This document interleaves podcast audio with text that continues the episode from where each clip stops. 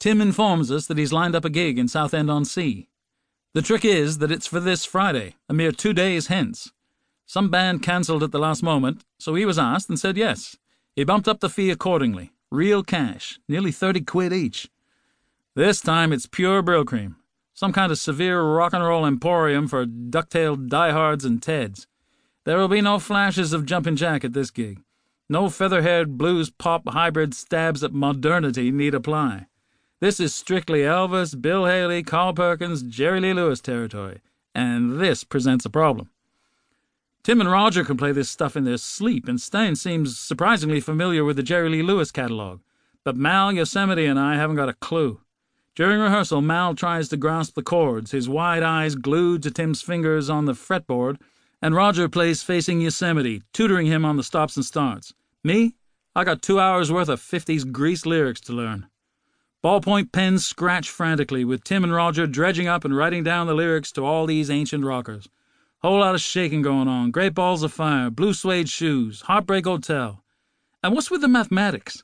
It's always one for the money, 1 o'clock, 2 o'clock, one-eyed cat peeking in a seafood store, 20-flight rock, numbers everywhere. Speaking of numbers, have you counted the cast of characters in Jailhouse Rock? You got the Warden, Shifty Henry, the Purple Gang, Spider Murphy, the Prison Band, Number 47, Sad Sack, Number 3, Little Joe and a drummer boy from Illinois, all doing things to one another, as apparently happens in the slammer, and I gotta sort it out and sing it.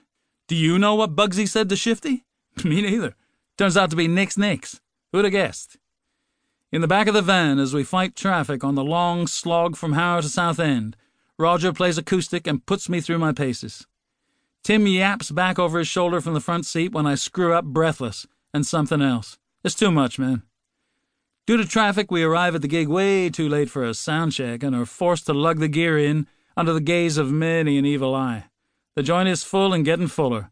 Black leather and chains and jeans, brothel creepers, winkle pickers, pretend Hell's Angels, real ones, teddy boys and tarts in poodle skirts and red chiffon scarves. A pall in the hall of cigarette smoke, lager, sweat, hairspray, Old Spice, Evening in Paris, Brut, all the good ones. Malevolence, too.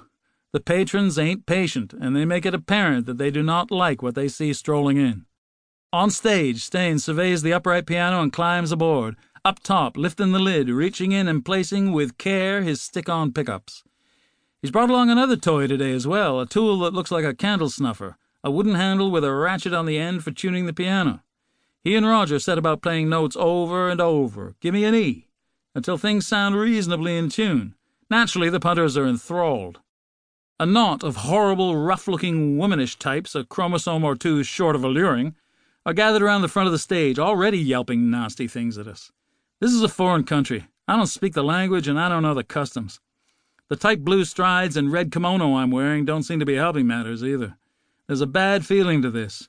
You'd swear hate was hanging in the air, an almost palpable red fog of the stuff rolling in from them to us. Altamont on the estuary. What kind of greaseballs were these yokels expecting? Orange-glowing cigarette ends bob up and down out there in the darkness. Roger seems resigned and taciturn as ever, busy plugging things in and tuning, but he's wary, keeping an eye on the enemy. Mal is whiter than ever, bleach-white, with fear. Yosemite's holed up behind his kit, screwing with his hi-hat, in siege mode already. Stein seems implacable, outwardly calm, facing the wall, fingers on the keys, playing along with the records coming out of the hall's loudspeakers. But I catch his eye, and he's nervous. He's hiding behind his hair. Tim, though, is at ease, eager as Vince, a native prodigal sunny boy returning home to his people. He's got his thinning hair combed back, black denim trousers, white T-shirt, and leather biker's jacket. Stick him in a museum. He's tuned and plugged in. He flips a switch on his amp, and presto, he's got some of what he calls Duane Eddy reverb going, and he's itching to unleash it. Me, I'm knocking back cans of warm lager. I've untied the kimono at the front, and I'm ready. Sound check? We don't need no stinking sound check. We kick off with blue suede shoes. The balance is awful. I can't hear Stein or Mal, but, wonder of wonders, the black leather sees part to open up some hardwood floor space, and within seconds, factions of the mob are dancing. They're bopping around like extras from some Gidget movie, Von Zipper's gang on Benny's and Bitter. They're jiving, they're twisting, they're doing some strange dance where they stand, legs spread, feet planted, hands on hips, while they bend at the waist and shake their shoulders at each other.